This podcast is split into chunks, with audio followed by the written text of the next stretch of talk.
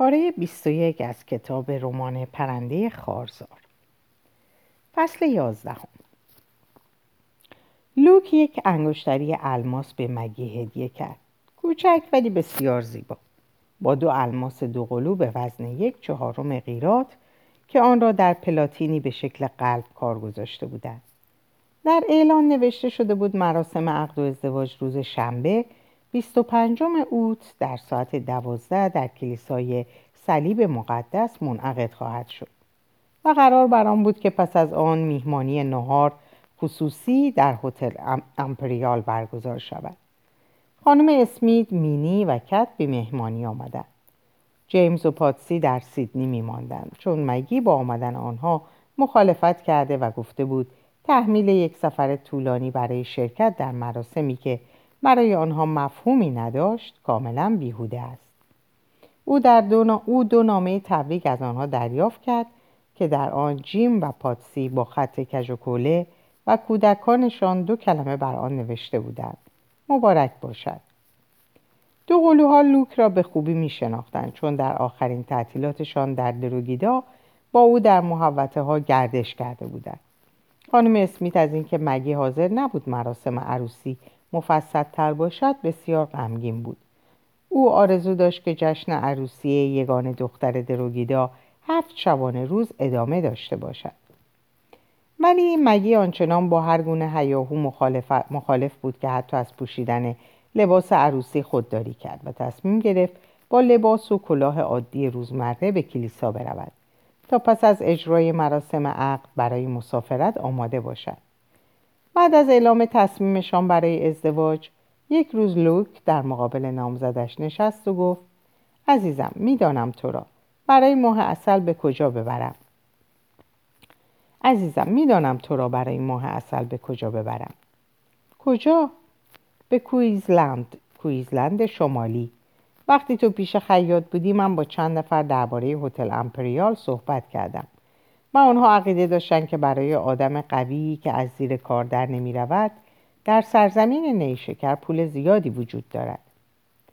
ولی لوک تو که کار خوبی اینجا داری. مردی که به خودش احترام می‌گذارد هرگز نباید در ملک خویشاوندان زنش زندگی کند. من می‌خواهم به قدر کافی پول جمع کنم تا بتوانیم در حوالی کویزلند شمالی ملک بخریم و دلم می‌خواهد قبل از آنکه آنقدر شکسته شوم که نتوانم فعالیت کنم آن را هم فراهم کنم. وقتی آدم تحصیلاتی ندارد پیدا کردن یک موقعیت خوب خیلی مشکل است مخصوصا با این بحران. ولی در کویزلند شمالی جمعیت کم است و من در آنجا می توانم چند برابر پولی که در دروگیدا به من می‌دهند به دست بیاورم. با چه کاری؟ با چیدن نیشکر. چیدن نیشکر ولی این کار چینی هاست. نه اشتباه نکن. چینی ها چون کوتاه قد هستن از سفید پوستان کمتر میچینند و خودت بهتر میدانی که قانون استرالیا مهاجرت سیاهان و زردپوستان را که حاضرند با حقوق کمتری کار کنند و به اصطلاح نان سفید پوستان را آجر کنند ممنوع اعلام کرده. تعداد نیشکر چین ها خیلی کم است. خیلی ها نیرو و قدرت این کار را ندارند ولی من می‌توانم. مقصودت این است که برویم در کویزلند شمالی زندگی کنیم. بله. نگاه مگی از بالای شانه نامزدش گذشت بر شیشه پنجره خیره ماند. دروگیدا اوکالیپتوس های بلند محوته ها درختان دوردست. دل کندن از دروگیدا و رفتن به جایی که دیگر اسخفرارف نتواند او را پیدا کند. زندگی کردن بیان که دیگر هرگز او را ببیند. و وابستگی به این غریبه که این چنین محکم در برابرش نشسته است. و امکان هر گونه به گذشته برگشتن را از او گرفته. چشمان خاکستری بر صورت بشاش لوک خیره شد. چشمانی زیباتر از همیشه ولی سرشار از اندوه. لوک نیز سایه غم را در صورت او دید اما برایش مهم نبود. چون او ابدا قصد نداشت بگذارد مگی آنقدر اهمیت پیدا کند که موجب نگرانیش شود. مسلم است که مگی برای آدمی همانند او که می‌خواست با دوت فرسون اهل بینگلی ازدواج کند یک هدیه آسمانی بود. ولی زیبایی و طبع لطیف او لوک را در مهار کردن احساساتش قاطع تر می‌کرد. هیچ زنی حتی به زیبایی و لطافت مگی کلیری نمیبایست و نمی‌توانست چنان نفوذی بر او اعمال کند. که راه و رسم زندگی را به او نشان دهد. پس صادقانه و به سراحت آنچه را که می‌خواست گفت. گاهی زرنگی و حیله لازم بود ولی در این وضعیت شاید قدری خشونت, خشونت بیشتر به درد می‌خورد. میگن من کمی کهنه فکر می‌کنم. مگی کنجکاوانه نگاهش کرد و با لحنی که بی اهمیت بودن موضوع را برایش نشان می‌داد پرسید حقیقتا؟ بله فکر می‌کنم وقتی یک زن و مرد ازدواج می‌کنند همه ثروت زن به مرد واگذار می‌شود. مانند جهیزیه. من می‌دانم که تو کمی پول داری و مایلم از حالا برایت روشن شود که بعد از ازدواج باید این پول را رسما در اختیار من بگذاری. به نظرم می‌رسد که درستتر باشد از همین وقت که برای قبول و رد پیشنهاد من وقت داری تو را در جریان بگذارم. مگی هرگز به ذهنش خطور نکرده بود که پولش را برای خودش نگه دارد. و تصور می‌کرد که طبیعتا این پول پس از ازدواج به شوهرش تعلق خواهد گرفت. همه دختران استرالیایی عادت کرده بودند که مطیع همسرانشان باشند و این موضوع مخصوصا در مورد مگی کاملا صدق می‌کرد. چون فی و فرزندانش کاملا تحت نفوذ و تسلط پدر بودند. و پس از مرگ او فی این قدرت را به باب سپرده بود. مگی هیچگاه در این باره تردیدی به خود راه نداده بود؟ پس تعجب زده گفت او من نمی‌دانستم که لازم است کاغذی امضا کنم. فکر می‌کردم پس از ازدواج آنچه متعلق به من است خود به خود به خود از آن تو خواهد بود. قدیم اینطور بود ولی سیاستمداران احمق کامبرا با اعطای حق رأی به زنان همه چیز را عوض کردند. من میل دارم که همه چیز بین ما مشخص و روشن باشد و این را از الان به تو می‌گویم. مگی خنده کنان گفت ولی من هیچ اشکالی در این موضوع اشکالی در این موضوع نمی بینم لوک اندیشید که چقدر او خوب خود را با رسوم کهنه تطبیق می‌داد. دوت بیشک چیزها را به اون سهولت قبول نمی‌کرد و پرسید چقدر پول داری؟ در حال حاضر چهارده هزار لیره و سالی دو هزار لیره هم دریافت می‌کنم. با تعجب سوتی کشید. چهارده هزار لیره. خوب پولیست ما هفته آینده به دیدن رئیس بانک خواهیم رفت و یادم بنداز بگو بگویم که در آینده هر پولی برای تو فرستاده خواهد شد به حساب من واریز شود. من هیچ وقت به یک شاهی از آن دست نخواهم زد. خودت میدانی. ما باید این پول را برای خرید ملکمان نگه داریم. و برای این منظور در چند سال آینده میبایستی هر دو پولهایمان را پسنداز کنیم. قبول است؟ مگی تایید کرد. بله لوک. یک بیتوجهی ساده نزدیک بود مراسم عقد را به مخاطره اندازد. او کاتولیک نبود. هنگامی که کشیش واتی به این موضوع پی برد با وحشت دستهایش را به طرف آسمان برد و گفت خدای بزرگ چرا زودتر این را به من نگفتید تو میبایستی قبل از ازدواج به آین کاتولیک درایی لوک با تعجب کشیش واتی را نگاه کرد و گفت چه کسی از تغییر مذهب صحبت کرد؟ من همینطوری بیدین هم خیلی خوبم. اگر ناراحت هستید می توانید مرا مارمون یا مسلمان یا هر که به فکرتان می‌رسد قلمداد کنید. ولی اسم مرا به عنوان یک کاتولیک ثبت نکنید. پافشاری بیهوده بود. لوک پیشنهاد کاتولیک شدن را ابدا نمیپذیرفت. من چیزی بر ضد کاتولیک ها یا ایرلند جنوبی ندارم و حتی فکر می‌کنم در اولستر با آنها کاملا بیرحمانه رفتار می شود ولی من اورانجیست هستم و از آن آدم های درو هم نیستم. اگر کاتولیک بودم و شما می‌خواستید مرا به آین متودیست ها برگردانید عکس هم همین بود. من کاتولیک شدن را محکوم نمی کنم ولی دلم نمی‌خواهد دین و عقیده را عوض کنم. در این صورت شما نمی توانید ازدواج کنید. چرا نه؟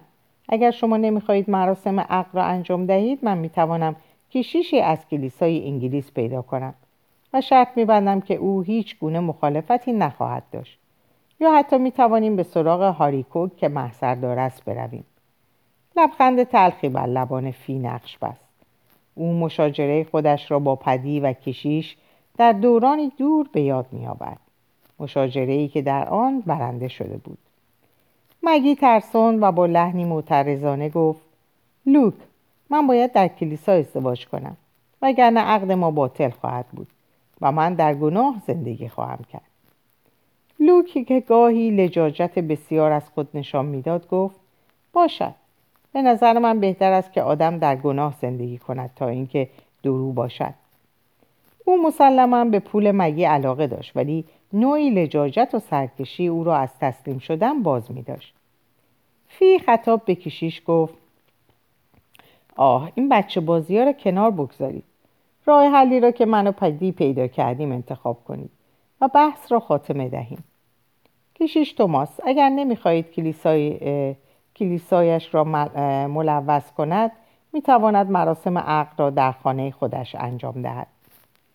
همه حیرت زده به او خیره شدند ولی سرانجام او توانست پیشنهادش را بقبولاند. کیشیش واتکین تسلیم شد و قبول کرد که مراسم عقد در خانه او انجام شود. اما حلقه های ازدواج آن دو را تبرک نکرد و با این پذیرش مشروط کلیسا مگی حس کرد که مرتکب گناه می شود. ولی نه گناهی آنچنان بزرگ که او را راهی جهنم کند. و آنی مستخدمه خانه کشیش خیلی سعی کرد که اتاق کتابخانه کشیش واتیکان را به کمک گلدانهای فراوان و شمدانهای مسی به صورت محراب کوچکی درآورد. ولی این کوشش نیز از سردی مراسم کم نکرد. کشیش واتکین با چهره ناراضی و گرفته نشان می‌داد که به دلیل اجبار اجرای این مراسم را قبول کرده تا از ننگ یک ازدواج محضری جلوگیری کند. و از نماز مخصوص و مراسم تبرک خبری نبود. با این همه سرانجام همه چیز خاتمه یافت. مگی خانم اونیل بود و آنها برای گذراندن ماه اصل به طرف کویزلند شمالی رفتند. لوک با گذراندن اولین شب ازدواجشان در هتل امپریال مخالفت کرد چون قطار یک بار در هفته شنبه شبها از لیگی حرکت می‌کرد و آنها فرصت داشتند روز یک شنبه با قطار به گندیوندی بریزان بروند و روز دوشنبه از بریزبان با قطار سری و سه به کرن برسند. قطار گندیوندی مملو از جمعیت بود و از کپه خواب خبری نبود. آنها مجبور شدن همه شب را بی هیچ صمیمیتی در میان جمعیت بنشینند و قطار همانطور ساعتهای متمادی در مسیری پرپیچ و خم به طرف شمال غربی می‌رفت. و به دفعات توقف می‌کرد. لوکوموتیوران گاهی که هوس می‌کرد چای برای خود درست کند یا وقتی گله گوسفندی از روی ریل ها عبور می‌کرد برای گفتگو با چوپان ها می‌ایستاد این گندی و ایندی چه اسم عجیبی است و چه تلفظ مشکلی دارد. آنها در تنها محلی که در گندی و ایندی باز بود نشسته بودند. سالن انتظار ایستگاه که دیوارهایش به رنگ سبز بود و چند نیمکت سیاه و ناراحت اساسی آن را تشکیل می‌داد. تفلک مگی واقعا عصبی و ناراحت بود. لوک خمیازهی کشید و گفت بله واقعا. حوصله حرف زدن نداشت و گرسنهاش بود. روز یک شنبه حتی یک فنجان چای هم پیدا نمی‌شد و آنها میبایست تا روز دوشنبه که به بریزبان می‌رسیدند گرسنه بمانند تا بتوانند چیزی برای خوردن پیدا کنند. سرانجام ظهر دوشنبه پس از صرف غذا در سالن غذاخوری ایستگاه سافت بریس از شهر گذشتند و به ایستگاه روما استریت که محل حرکت قطار کرن بود رسیدند. مگی که متوجه شد لوک دو بلیت در کوپه درجه دو قطار گرفته خسته و درمانده فریاد زد. لوک ما که پول داریم. اگه به بانک نرفتی من صد لیره که باب به من داده همراه دارم. اونجاست توی کیفمه. چرا کوپه خواب درجه یک نگرفتی؟ لوک با حیرت به اون خیره شد و گفت ولی سفر تا دانگو سه روز طول می‌کشه چرا پول رو برای کوپه خواب خرج کنیم؟ ما هر دو جوان و تندرست هستیم و چند ساعت نشستن در قطار که تو رو نمی‌کشه میگن وقتشه که تو بفهمی با یه کارگر ساده ازدواج کردی نه با یه مستعمراتی ثروتمند مگی در صندلیاش وارفت و در حالی که چانه لرزانش را با دستش گرفته بود به شیشه پنجره خیره شد تا لوک اشکایش را نبیند لوک درست مانند یک بچه بازیگوش با او صحبت کرده بود و یواش یواش به این نتیجه می رسید که او را به همین چشم می نگرد. حالت تقیانی وجود مگی را احاطه کرده بود ولی غرورش به او اجازه نمی‌داد با او مشاجره کند و به جای آن با خود می گفت که این همسر این مرد است شاید به موقعیت جدیدش عادت نکرده و میبایست به او فرصت دهد. آنها با هم زندگی خواهند کرد. او غذایش را آماده خواهد کرد و لباسهایش را وصله خواهد کرد. بچه هایی به دنیا خواهد آورد و همسر خوبی خواهد شد و محبت و قدر شناسی پدرش را نسبت به مادرش به یاد می آورد. مقصد آنها شهری موسوم به دانگلو در هفتاد کیلومتری کرن بود. آخرین مرحله از مسیری که تمام طول ساحل کویزلند را طی کرد مسافرت در راهی طولانی و در کپه مملو از جمعیت بدون امکان استراحت واقعا طاقت فرسا بود و با اینکه مناظر متنوع و رنگین بود هیچ چیز توجه مگی را بر نمیانگیخت. سرش درد می‌کرد و نمی‌توانست چیزی بخورد. هوا خیلی گرم بود خیلی گرمتر از لیگی و پیراهن زیبایی ابریشم صورتیش از گرد و خاک سیاه شده بود و بدتر از ناراحتی جسمانی حس نفرتی بود که رفته رفته از لوک در او به وجود می آمد. لوک که به نظر نمی رسید خستگی مسافرت بر او اثر گذاشته باشد خیلی راحت با دو مسافر آزم گاردول به صحبت کردن مشغول بود. یکی دو دفعه ای که مگی را نگاه کرد نگاهش آنچنان بی‌اعتنا و بیتفاوت بود که مگی خود را جمع جور کرد و برای گریز از آن نگاه روزنامه له شده ای را از پنجره قطار برای کارگران انداخت. کارگران که در طول خط ریل کار می‌کردن به محض گذشتن قطار فریاد می‌زدند. روزنامه روزنامه. لوک توضیح داد این کارگران نگهداری از خط ریل را عهدهدار هستند. او فکر می‌کرد مگی مانند خودش راحت و خوشحال است و از تماشای دشت ساحلی لذت می‌برد در حالی که مگی بیان که توجه کند به مناظر بیرون خیره شده بود و از این سرزمین قبل از آنکه قدم بر آن بگذارد متنفر بود. در گاردول دو مسافر از قطار پایین آمدند. لوک به مغازه مقابل ایستگاه قطار رفت و دو بشقاب ماهی و سیب زمینی سرخ کرده چرب خرید و آمد.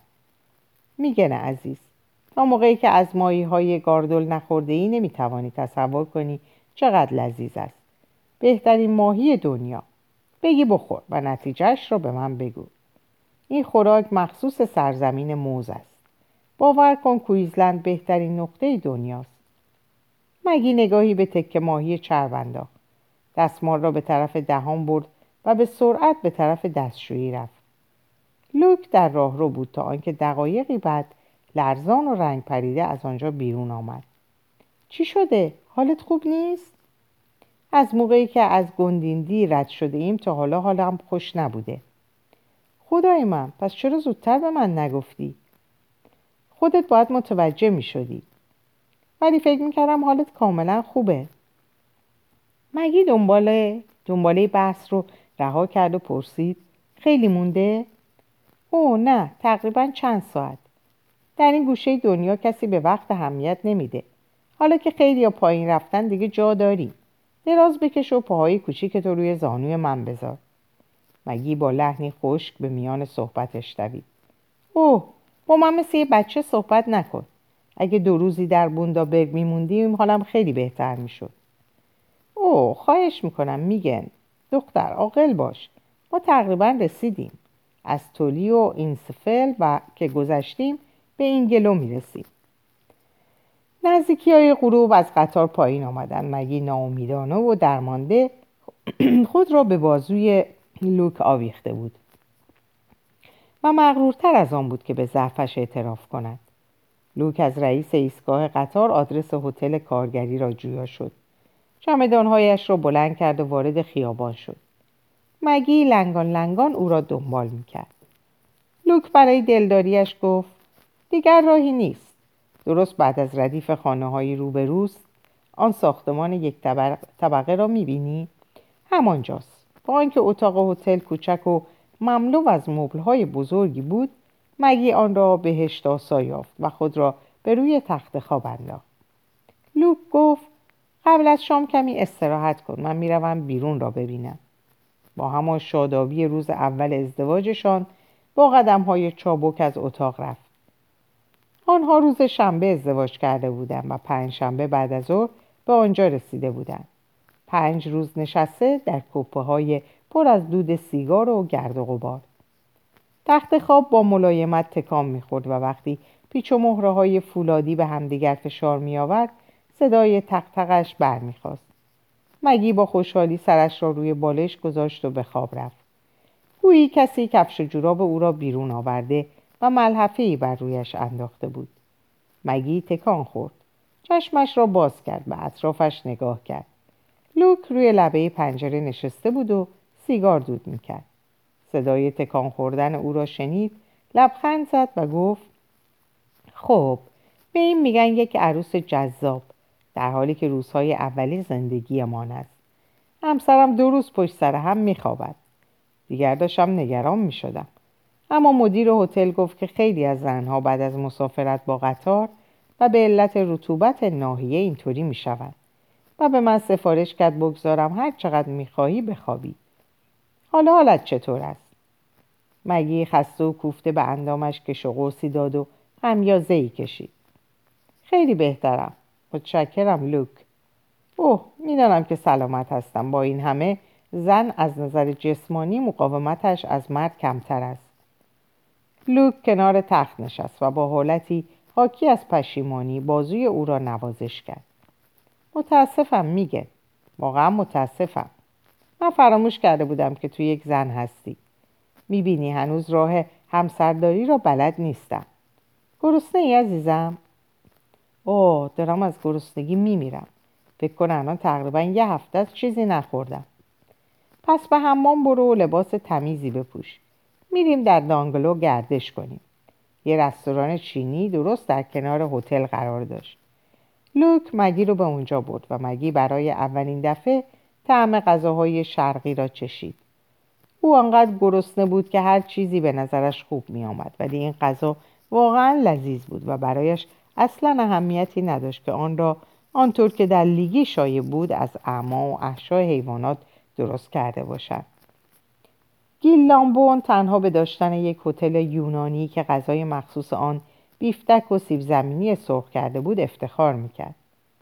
لوک از بار هتل دو شیشه آبجو گرفته بود و مگی را وادار کرد با همه انزجاری که از آن نوشابه داشت بنوشد و نصیحتش می‌کرد.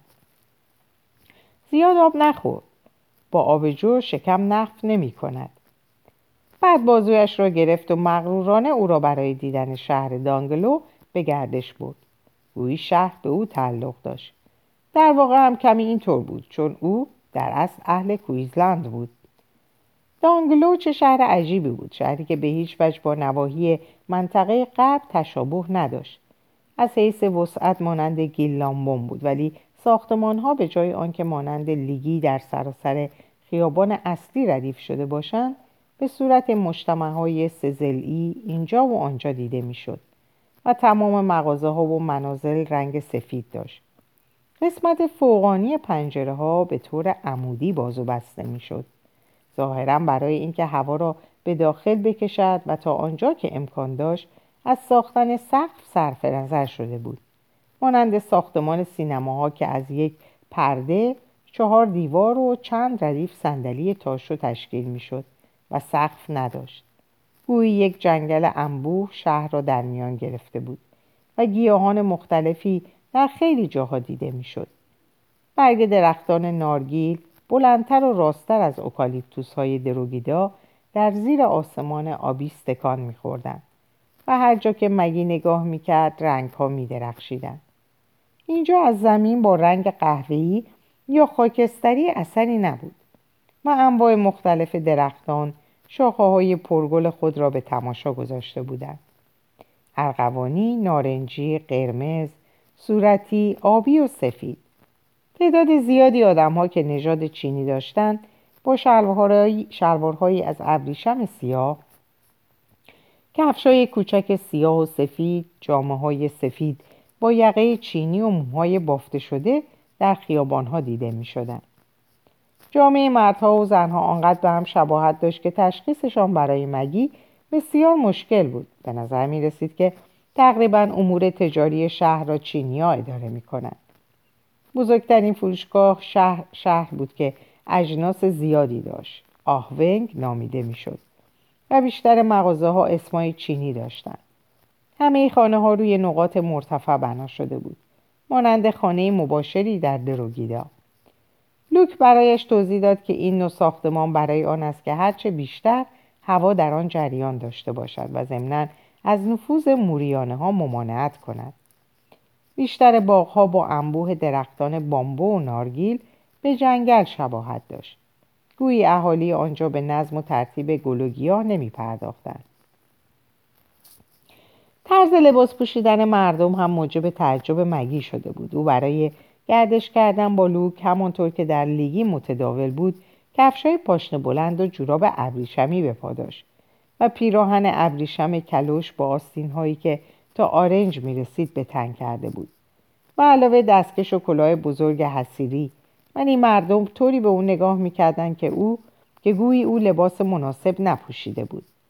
مردان با پاهای برهنه در حالی که یک شلوار کوتاه سبز رنگ و رنگ رو رفته به تن داشتند میگذشتند و تعدادی از آنان یک عرقگیر به تن داشتند هیچ کدام پیراهن بر تن نداشتند بعضی از زنها پیراهن نخی پوشیده بودند و جوراب نداشتند و با های کهنه ای راه می‌رفتند دانگلو شهری متمدن بود نه شهر ساحلی در کنار دریا.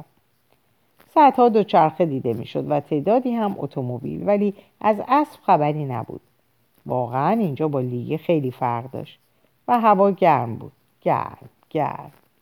و وقتی مگی میزان الحراره ای دید که 32 درجه را نشان می‌دهد تعجب کرد. در گیلی هنگامی که جیوه میزان الحراره تا 46 درجه بالا می‌رفت هوا خنک بود. مگی احساس کرد هر بار که نفس می‌کشد هوای مرتوب ریههایش را پر می‌کند. مقداری راه نرفته بود که نفس زنان گفت لوک دیگر نمی‌توانم. خواهش می‌کنم برگردیم هر طور میل توست. این به خاطر رطوبت هواست زمستان و تابستان درجه حرارت تقریبا همیشه بین 29 و 35 درجه در نوسان است. تغییر فصل به زحمت قابل تشخیص است.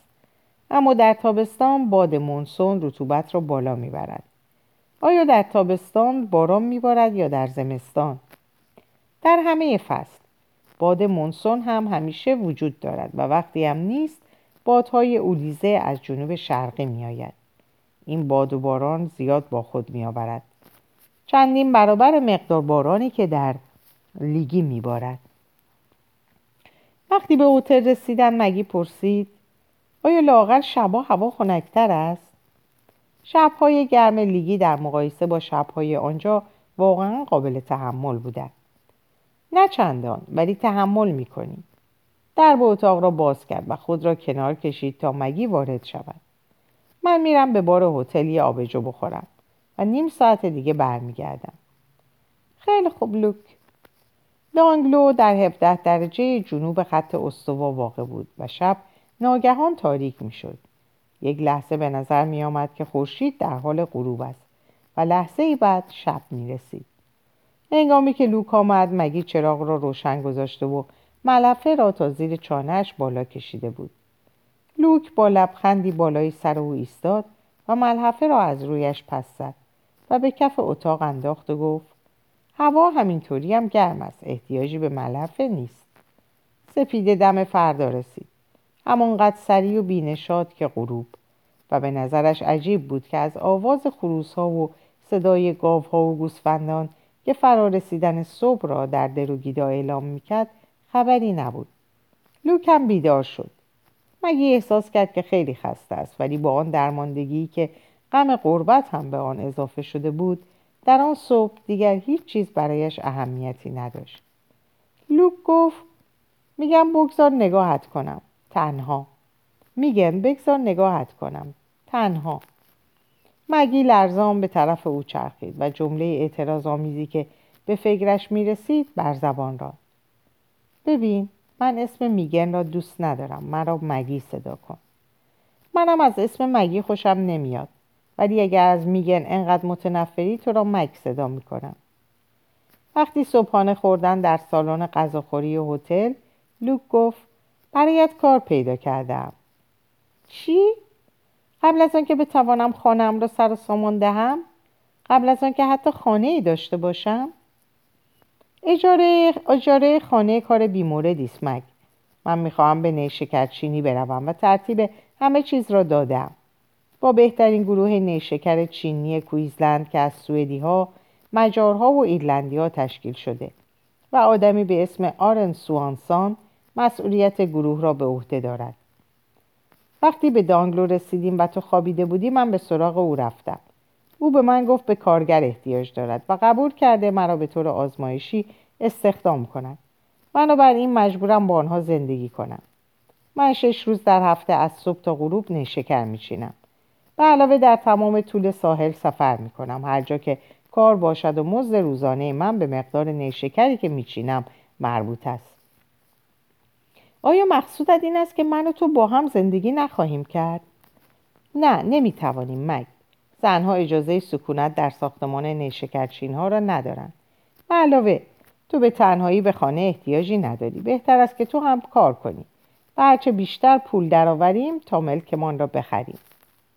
ولی من کجا باید زندگی کنم؟ چه نوع کاری می‌توانم انجام دهد؟ اینجا که از گاو و گوسفند خبری نیست. متاسفانه نه. برای همین است که جایی برایت پیدا کردم تا محل سکونت و تغذیت فراهم باشد مگ و دیگر احتیاجی نیست که خرج تو را بدهم. تو به عنوان خدمتکار در هیملهوش استخدام شده ای نزد لودویگ مولر که بزرگترین پرورش دهنده نیشکر این نواحی است. زنش افلیج است و نمی‌تواند کارهای خانهاش را انجام دهد. قرار است فردا صبح تو را به آنجا ببرم. چه موقع تو را خواهم دید؟ یک شنبه ها. لودویگ مولر می‌داند تو همسر داری و روزهای یک شنبه مرخصی خواهی, داشت. خب پس تو به دلخواه خودت ترتیب همه چیز را داده ای؟ بله شاید. او مگ ما به زودی ثروتمند می‌شویم. هر دو کار می‌کنیم و هر شایی پولمان را پسنداز خواهیم کرد. و در آینده نزدیک می‌توانیم زیباترین ملک کویزلند را بخریم. زیاد طولانی نخواهد بود. اخمایت را باز کن و صبر داشته باش. برای خاطر من. چرا باید دلمان را به خانه اجاره خوش کنیم و در حالی که اگر هر دو کار کنیم به زودی می توانیم برای خودمان صاحب خانه شویم؟ هر طور میل توست. چشمانش را به روی کیفش دوخت. لوک تو صد لیره داخل کیف مرا برداشته ای؟ بله آن را در بانک گذاشتم. نباید این مقدار پول را با خود حمل کرد. ولی تو همه چیز مرا گرفته ای من حتی یک سنت ندارم. من به پول احتیاج دارم. چرا به پول احتیاج داشته باشی؟ تو فردا صبح به هیملهوش خواهی رفت و وقتی برای پول خرج کردن نخواهی داشت. من حساب هتل را می‌پردازم. مگ وقتش رسیده که بفهمی با یک کارگر ازدواج کرده و دختر عزیز دردانه مستعمره چی نیستی که بتوانی پولت را دور بریزی. قرار شده مولر حقوق تو را در بانک بگذارد و من هم هرچه در میآورم آنجا می‌گذارم. برای خودم که خرج نمی کنم خودت خوب میدانی. نه من و نه تو هیچ کدام به آن دست نخواهیم زد. زیرا این پول ملکمان است. بله می‌فهمم. تو خیلی عاقلانه فکر می‌کنی. ولی اگر صاحب بچه شدیم چه پیش خواهد آمد؟ برای یک لحظه لوک خواست حقیقت را به او بگوید و به او بفهماند که قبل از خرید ملک بچه دار نخواهند شد ولی وضع صورت مگی او را منصرف کرد. خب آن وقت مسئله را مطالعه خواهیم کرد ولی ترجیح میدم قبل از خرید ملک بچه نداشته باشیم. و امیدوارم امیدوار باشیم که اینطور باشد. نه خانه ای نه پولی نه بچه و نه شوهری. مگی خنده عصبی سر داد. لوکم مانند او خندید. صبح آنها با اتوبوس به هیلمهوش رفتند. اتومبیل روی جاده خاکی حرکت می‌کرد و او با نگاهی دقیقتر و توجه بیشتر اطراف را می‌دید. چقدر با گیلامبو متفاوت بود. مگی پذیرفت که وسعت و زیبایی آنجا قابل مقایسه با منطقه گیلامبو نبود. با اولین نظر می‌شد دریافت که از کمبود آب اثری نیست و کشتارهای نیشکر در کنار زمین ها جلوگر بودند. برگهای سبز کمرنگ آنها بر ساقه تکام می‌خورد که به زخامت بازوی لوک بود. لوک با هیجان حرف می‌زد. هیچ جای دنیا ساقه های نیشکر انقدر بلند و مملو از شکر نیست. بالاترین مقدار شکر خاک سرشار املاح و مواد مغذی مناسب رشد گیاه نیشکر داشت و بارندگی های بسیار به رویاندن سریع آنها کمک می‌کرد و در هیچ جای دنیا مانند این منطقه چیدن آن توسط سفید پوست ها این گونه با سرعت انجام نمی شود. مگی با تمسخر گفت تو عجب نطاق زبردستی هستی. لوک از زیر چشم نگاهی حاکی از سوی زن به او انداخت ولی چیزی نگفت زیرا اتومبیل متوقف شده بود هیمل هوش خانه بزرگ و سفید بود که بر فراز تپه قرار داشت با درختان نارگیل و موز و کاج که کوچکتر بودند و برگهایشان به زیبایی پر تاووس بود و درخت بامبو که بلندتر بود. با آنکه بر روی تپه قرار گرفته بود باز هم روی ستون بنا شده بود. لوک چمدان را برداشت و مگی به زحمت سربالایی خاکی را نفس نفس زنان بالا رفت. او مثل همیشه لباس مناسب داشت و کلاه وارفتش تا بالای چشمانش قرار داشت. لودویگ مولر در خانه نبود ولی همسرش با اسای زیر بغل خود را به ایوان خانه رساند. لبخندی داشت و مگی با دیدن صورت مهربانش نشاطی در خود حس کرد. او با لحجه قلیز استرالیایی فریاد زد بفرمایید بفرمایید. مگی که در انتظار شنیدن یک لحجه آلمانی بود واقعا شاد شد. لوک چمدان را روی زمین گذاشت و دست همسر لودویگ مولر را فشرد و بعد به سرعت به سمت پله ها سرازیر شد تا بتواند به اتومبیلی که میبایستی او را به شهر برگرداند برسد. او با آرن سوانسان در ساعت ده در جلوی یک کافه قرار داشت. اسم شما چیست خانم اونیل؟ مگی. آه چه جالب. اسم من آنه است. آنه است. و ترجیح میدم مرا به همین اسم صدا کنید. از یک ماه پیش که خدمتکار اینجا رفته خیلی احساس تنهایی می‌کنم. ولی یافتن یک مستخدم خوب خیلی مشکل است. و من مجبور بودم خودم به تنهایی از عهده کارها برایم. ما بچه نداریم. امیدوارم در خانه در خانه ما به شما خوش بگذرد. مگی. مطمئنم خانم, خانم مولر. آن اجازه بدهید اتاق شما را نشان بدهم. می توانید چمدانهایتان را بیاورید. من متاسفانه نمی توانم چیز زیادی بلند کنم. اتاق مانند بقیه اتاقهای خانه خیلی ساده تزئین شده بود و ایوان به سالن پذیرایی راه داشت.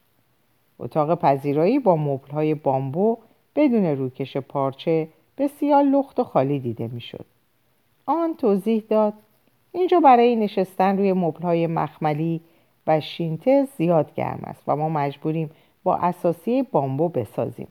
و با حداقل لباس که تیا ایجاب می کند زندگی کنیم. شما هم باید یاد بگیرید وگرنه با جوراب و پیراهن اینطوری دوام نخواهید آورد. خود او بلوز کوتاه یقه باز و شلوار کوتاه به تن داشت. ساعتی بعد مگی با کمک آنکه از لباسهای خود به او آریت داده بود لباسی شبیه به او تن داشت. او با شرم بسیار مجبور شد توضیح دهد که شوهرش پول در اختیارش نگذاشته است. آه شلوارهای من به تن شما خیلی میآید. و ضمن توضیح در مورد کارهای خانه ادامه داد. هیزم شکستن و آوردن آن به عهده لادی است.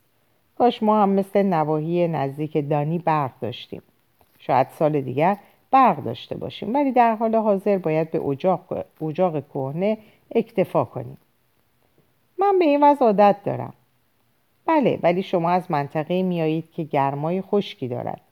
اینجا بدتر است خیلی بدتر. من میترسم که آب و هوای اینجا به سلامتی شما صدمه بزند. بیشتر زنانی که اینجا متولد و بزرگ نشدند وقتی به اینجا میآیند ناراحتی هایی مییابند. ما در همان موقعیت جغرافیایی در جنوب قرار داریم که بمبئی و رانگون. چقدر خو... آه چقدر خوشحالم که شما اینجایید. من و شما روزهای خوشی خواهیم داشت. اهل مطالعه هستید؟ مولر و من عاشق کتاب خوندن هستیم. مگی با صورتی شاد جواب داد آه بله خیلی زیاد. عالیه لاقل اونقدر مشغول خواهید بود که کمبود شوهر خوشقیافه تان را زیاد حس نکنید مگی پاسخ داد کمبود لوک آیا اصلا اون کمبود لوک آیا اصلا اون خوشقیافه بود؟ آیا اگر هرگز او را نمی‌دید احساس بدبختی می‌کرد؟ نه. ولی او شوهرش بود و قانون حکم می‌کرد که با او زندگی کند.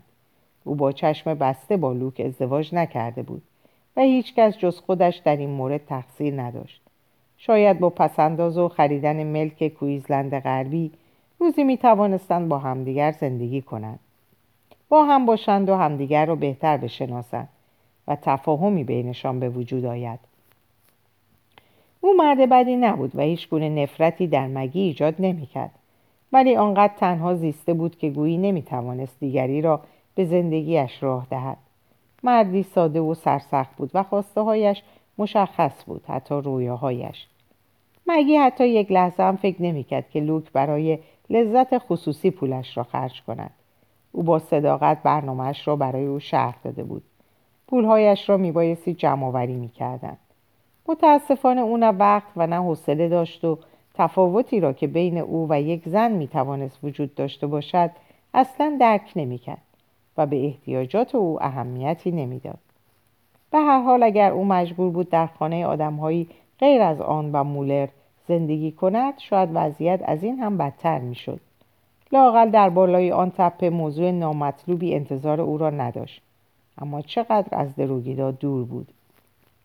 این فکرها پس از آنکه مولر خانه را به او نشان داد به سراغش آمده بودند. هر دوی آنها روی ایوان اتاق پذیرایی که بر ارتفاع هیملهوش بنا شده بود نشسته بودند. نسیم برگ نیشکرها را تکان می‌داد و باران رنگ, باران رنگ سبز آنها را شفاف کرده بود. کشتزارها در ساحل رود ادامه داشت. رودی وسیعتر از بارون با انبوه گیاهان منطقه هاره در آن طرف کشتزارها گسترده بود مربع های سبز رنگی که روی خاک مشخص بودند و تا دامنه کوه ادامه داشتند و پس از آن تا چشم می‌دید جنگل بود و آن طرف قله مخروطی شکل مقابل آنها قله های کوچکتر دیده می‌شد. آسمان رنگی آبی تر از آسمان لیگی داشت و جای جای ابرها در آن پراکنده بودند و مناظر به طور کلی رنگهایی زیبا داشتند. آن با اشاره به یکی از قله ها گفت این قله بارتل فرر است که بیش از 1800 متر ارتفاع دارد. گفته می شود که از املاح معدنی تشکیل یافتند. مگی بویی را که وقتی از قطار پیاده پایین آمده بود به مشامش خورده بود دوباره استشمام کرد بویی که وزش باد نمی‌توانست آن را از بین ببرد آن متوجه شد مگی به دشواری نفس می‌کشد و توضیح داد این بوی توفاله است. سیگاری تحتلایی روشن کرد. مگی گفت واقعا بوی بدی است. بله به همین سبب است که من سیگار دود می‌کنم. ولی به مرور عادت خواهید کرد. گویین که برخلاف دیگر بوهای این, این بو کاملا از بین نمی رود آن ساختمان های کنار رودخانه چه هستند؟ آنهایی که دودکش سیاه بزرگ دارند. آنجا کارخانه قند است. آنجاست که نیشکر تبدیل به شکر ناخالص می شود توفاله های خشک نیشکر که شیره آن را می گیرند باگاس نامیده می شود هر دو محصول شکر و باگاس به سیدنی فرستاده می شود تا در آنجا تصفیه شود.